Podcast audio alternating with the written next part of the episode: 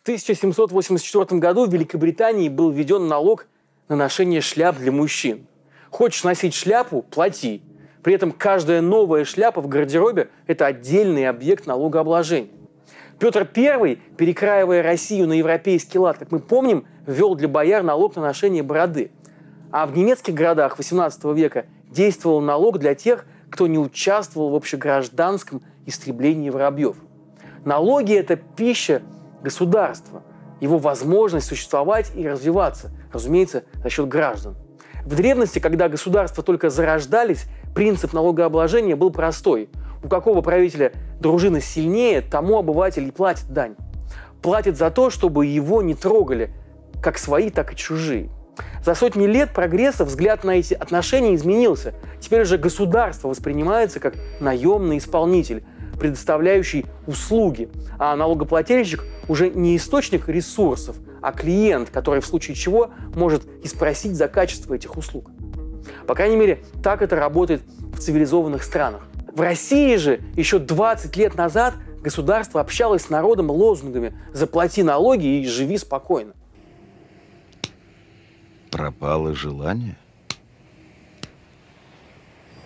Это нервное. Заплати налоги и живи спокойно. То есть, с одной стороны, допотопный феодальный менталитет как будто никуда не делся. А с другой, сайты и приложения Федеральной налоговой службы России сейчас считаются едва ли не самыми удобными на фоне других сервисов государственных органов. Так как же работает современное налогообложение в России?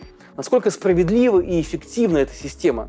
И сколько налогов на самом деле платит в бюджет страны обычный россиянин? Давайте разбираться. Меня зовут Павел Коныгин, это разбор на канале «Продолжение следует». Подписывайтесь на нас в Ютубе и Телеграме, а также читайте на сайте проследует.медиа.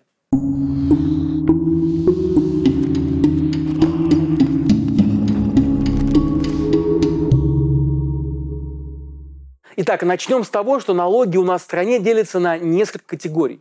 Для физических лиц, для юрлиц и для индивидуальных предпринимателей. Один из основных налогов для физиков и для ИПшников в России – это НДФЛ – налог на доходы физических лиц.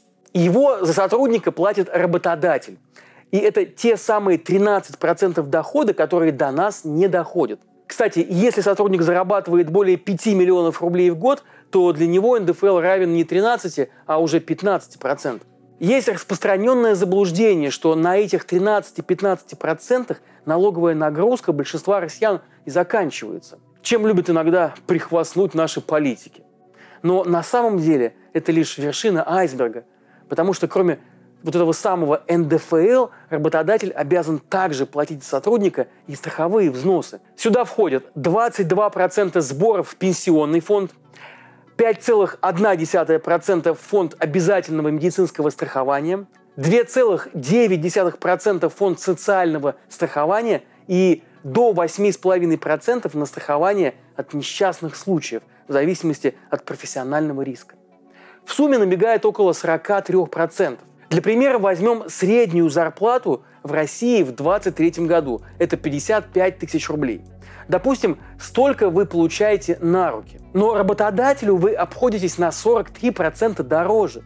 То есть ваша реальная зарплата до вычетов равна почти 96 500 рублей. Немало, правда? Но только вашу честно заработанную 41 500 рублей вы даже не видите. Их сразу забирает государство. Впрочем, высокие ставки налогообложения для всего мира – это нормальная практика. При этом в разных зарубежных странах страховая нагрузка распределяется по-разному. Например, в Великобритании и в Германии сотрудник и работодатель платят страховые взносы практически пополам, а во многих странах Азии за страховку можно вообще не платить, и это дело сугубо добровольное. Какая система лучше и как это конкретно влияет на общество, сказать сложно. В теории меньшая нагрузка по страховым взносам на работодателя реже толкает его платить сотруднику зарплату в конверте. Допустим, вы устраиваетесь на работу с той же средней зарплатой в 55 тысяч рублей. Но только, как вы помните, работодателю вы обходитесь почти в сотню. И это дорого. Поэтому часто у нанимателя может возникнуть соблазн обмануть систему и предложить вам серую схему. То есть прописать в договоре зарплату на руки не 55 тысяч рублей, а, скажем, 25, а разницу отдавать вам в конверте. Ведь тогда налоги и страховые взносы работодатель будет платить только с официальной прописанной суммы, а та, что в конверте, облагаться не будет. Однако в случае нарушения ваших трудовых прав, к примеру, незаконного увольнения, рассчитывать на реальную компенсацию вы уже не сможете. А вот если бы вы платили за страховку сами, то, скорее всего, нанимателю и в голову бы не пришло предложить вам зарплату в конверте. А вообще это вопрос того, что в стране ценится выше – свобода выбора или социальная справедливость. К примеру, в США уже много лет идет жаркий спор вокруг темы медицинского страхования. Демократы борются за справедливость, чтобы страховку имела как можно больше слоев населения. И она для граждан, конечно, не будет бесплатной. А вот республиканцы, наоборот, за право граждан самим решать, кому и сколько платить за лечение. В итоге сборы на медицинское страхование у них сейчас зафиксированы на уровне 6,2%. Россия в этом плане пытается идти по пути социального государства. По крайней мере, так у нас записано в Конституции. Формально она дает гражданам возможность получить бесплатное образование, бесплатное медицинское обслуживание и пенсии в старости. Но бесплатный сыр бывает, сами знаете где. А платим за все это мы с вами – то есть по факту те самые 30% страховки, что вы отдаете государству в день зарплаты, идут на обучение вашего поступившего на бюджет сына или племянника, на пенсию живущей по соседству бабушки, а также на лечение колясочника, которого вы встречаете в районной поликлинике. И теоретически вы можете тоже рассчитывать, что кто-то также заплатит за вас, если вы окажетесь на их месте. Однако есть тут и один минус – когда мы не видим, сколько именно налогов платим каждый месяц, у нас притупляется чувство ответственности, а у государства, наоборот, появляется иллюзия, что именно оно дает нам все эти социальные блага, причем достает будто бы из своего кармана. Если бы каждый из нас платил налоги сам, то и вопросов к состоянию российских поликлиник и школ, особенно в регионах, было бы гораздо больше. Если развивать эту мысль дальше, мы опять упремся в вопрос коррупции, из-за которой денег на все и не хватает. Но на эту тему мы уже много говорили в других разборах, поэтому вернемся к нашим налогам. Если НДФЛ и страховые взносы – это прямые налоги, то есть еще и косвенные, например, НДС – налог на добавленную стоимость. В России он составляет 20%, и эту сумму у нас продавец изначально закладывает в стоимость товара или услуги. Например, вы пришли в магазин и увидели на прилавке пачку чипсов за 100 рублей. Если вы ее купите, то 20 рублей с этой суммы уйдут государству. Если же вы зайдете в магазин в США и наберете там полную тележку товаров, то в зависимости от штата, в котором вы находитесь, на кассе вас может ждать сюрприз. Сумма на чеке окажется выше той, что вы видели на ценниках. Все потому, что в Америке продавцы не всегда включают сумму налога в ценник. Поэтому каждый покупатель постоянно держит в голове, сколько налогов он платит и на что конкретно они идут. Также к косвенным налогам можно отнести акцизы, налоги на отдельные группы товаров, пользующиеся особым спросом. Например, на табак, алкоголь, бензин и автомобили. Помимо этого, в России существует множество узкоспециализированных налогов, таких как налог на имущество физических лиц для владельцев недвижимости, который зависит от ее рыночной стоимости, Транспортный налог для автовладельцев, он рассчитывается по тарифам за каждую единицу лошадиной силы транспортного средства, и его ставка может колебаться в зависимости от того, в каком регионе вы живете. НДС с жилищно-коммунальных услуг. Водный налог для физлиц и организаций, которые пользуются водными объектами страны а также таможенные и иные пошлины, например, завоз товаров на территорию страны или предоставление госуслуг вроде выдачи загранпаспортов. Ну и, наконец, система Платон или плата за тонны для грузовиков, имеющих разрешенную максимальную массу свыше 12 тонн. В свою очередь, организации тоже платят налоги на прибыль, земельный налог, налог на добычу полезных ископаемых и добычу углеводородов, налог на имущество организаций, налог на игорный бизнес. Фу, перечисляя все это, так и хочется сказать спасибо, что хоть налог на воздух не ввели, как в сказке про Чаполин. Хотя чиновники в нашей стране могут придумать и не такое. Вводится новый налог на осадки. За обыкновенный дождь 100 лир. Но куда же идут все эти деньги? Так как Россия государство с федеративным устройством, ну, по крайней мере, на бумаге, все собираемые ФНС, Федеральной налоговой службы, налоги распределяются по трем уровням. Федеральный бюджет, бюджет субъектов федерации и муниципальный, местный бюджет. Несмотря на то, что основной доход в стране все еще будто бы приносит добыча полезных ископаемых и углеводородов, тем не менее почти половину, 45% в общий котел платим мы с вами, как физические лица. Согласно докладу главы ФНС за 2022 год в консолидированный бюджет страны поступило 33 триллиона 580 миллиардов рублей налогов. Из них 19 триллионов 400 миллиардов – федеральный бюджет. Как мы видим, больше половины всех денег, 58%, идет в федеральный бюджет. И уже оттуда или распределяется обратно в субъекты, или тратится на федеральные нужды. Для рядового россиянина это означает, что окружающая его действительность далеко не всегда зависит от того, сколько налогов он заплатил.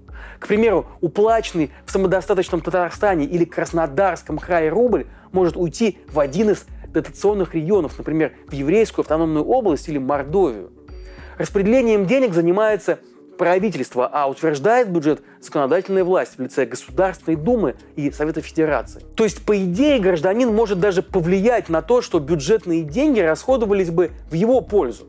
Он может участвовать в думских выборах, отдавая голос за своего кандидата, а потом требовать от того исполнения его обязанностей, то есть голосование за перераспределение средств в ту или иную сторону. Депутаты, в свою очередь, могут привлечь на свою сторону больше избирателей предвыборными обещаниями защитить интересы граждан и направить бюджет на их нужды. Это и называется политикой. Но это в идеальном мире, не в России. Разговор о том, насколько эффективно и справедливо распределяются деньги в нашей стране, дело весьма неблагодарное, так как на это влияет миллиард факторов. И трудно сказать, правильно ли был потрачен тот или иной рубль или нет. Однако есть во всей этой системе момент, который серьезно влияет на экономику страны. Я говорю об извечном противостоянии Москвы и провинции. Исторически сложившаяся еще со времен большевиков вертикаль власти в России прямым образом сказывается на концентрации в стране бизнеса. Так как основные центры принятия решений находятся в Москве, то и головные офисы практически всех крупнейших компаний России также расположены в столице. И зарегистрированы они там же. К чему это я? Допустим, вы работаете в филиале крупного банка в одном из городов Сибири или Дальнего Востока но сама компания прописана в Москве. В таком случае НДФЛ с вашей зарплаты будет пополнять бюджет именно Москвы, а вовсе не города, где вы живете и трудитесь. Ходите в поликлинику и водите ребенка в школу. Почему? Все просто. Согласно Российскому бюджетному кодексу, 85% НДФЛ поступает в бюджет региона и 15% в местный бюджет. Но Москва – это отдельный субъект, город федерального значения. Поэтому 85% НДФЛ поступает в ее бюджет сразу, а остальные 15% Москва распределяет по входящим в ее состав муниципалитетам. А так как в Москве проживает около 7 миллионов работающего населения с высоким уровнем зарплат, то только от одного НДФЛ доход набегает приличный. Ну и еще столица пополняет бюджет за счет налогов на прибыль организаций, которые, как мы помним, прописаны в Москве. Вот и получается, что один только бюджет Москвы составляет пятую часть от бюджетов всех остальных регионов России. Но на эту тему у нас уже выходил недавно подробный разбор, пожалуйста, посмотрите его. В итоге складывается такая картина, что Москва ежегодно тратит огромные средства на развитие инфраструктуры, благоустройство, строительство жилья, хорошеет и занимает верхние строчки в мировых рейтингах самых удобных для жизни городов, а вся остальная Россия вынуждена затянуть пояса и просто влачить жалкое существование. Глядя на это, у молодых жителей региона возникает естественное желание перебраться поближе к полнокровному сердцу страны. К примеру, в обычной семье где-нибудь в Благовещенске рождается ребенок. Город тратит средства на его воспитание, детский сад, школы, кружки, поликлиники. А потом молодой человек вырастает и уезжает в столицу и остается там навсегда, начинает работать. А его малая родина остается ни с чем – да, конечно, Москва с этого момента тоже начинает нести расходы по обеспечению жизни своего нового резидента. Но профита от него она получает, конечно, гораздо больше.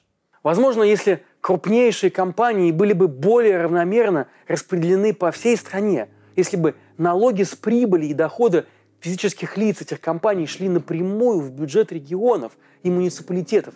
Если бы мы с вами, как граждане страны, сами платили бы налоги из своего кармана и чувствовали больше личной ответственности за происходящее вокруг нас. Если бы в России, наконец, были честные выборы, а депутаты действительно отстаивали бы интересы тех, кого они представляют, Россия была бы совсем другой страной, гораздо более здоровой, благополучной и приятной для жизни. Чтобы когда-нибудь это стало реальностью, надо начинать с малого. Не забывать, что музыку заказывает тот, кто за нее платит. И, как согласно Конституции, источником власти в России является ее многонациональный народ. То есть мы с вами. Точно так же, как этот народ является источником ее богатства и процветания. А значит, и нам с вами решать, какой должна быть наша страна. Давайте помнить это. Продолжение следует.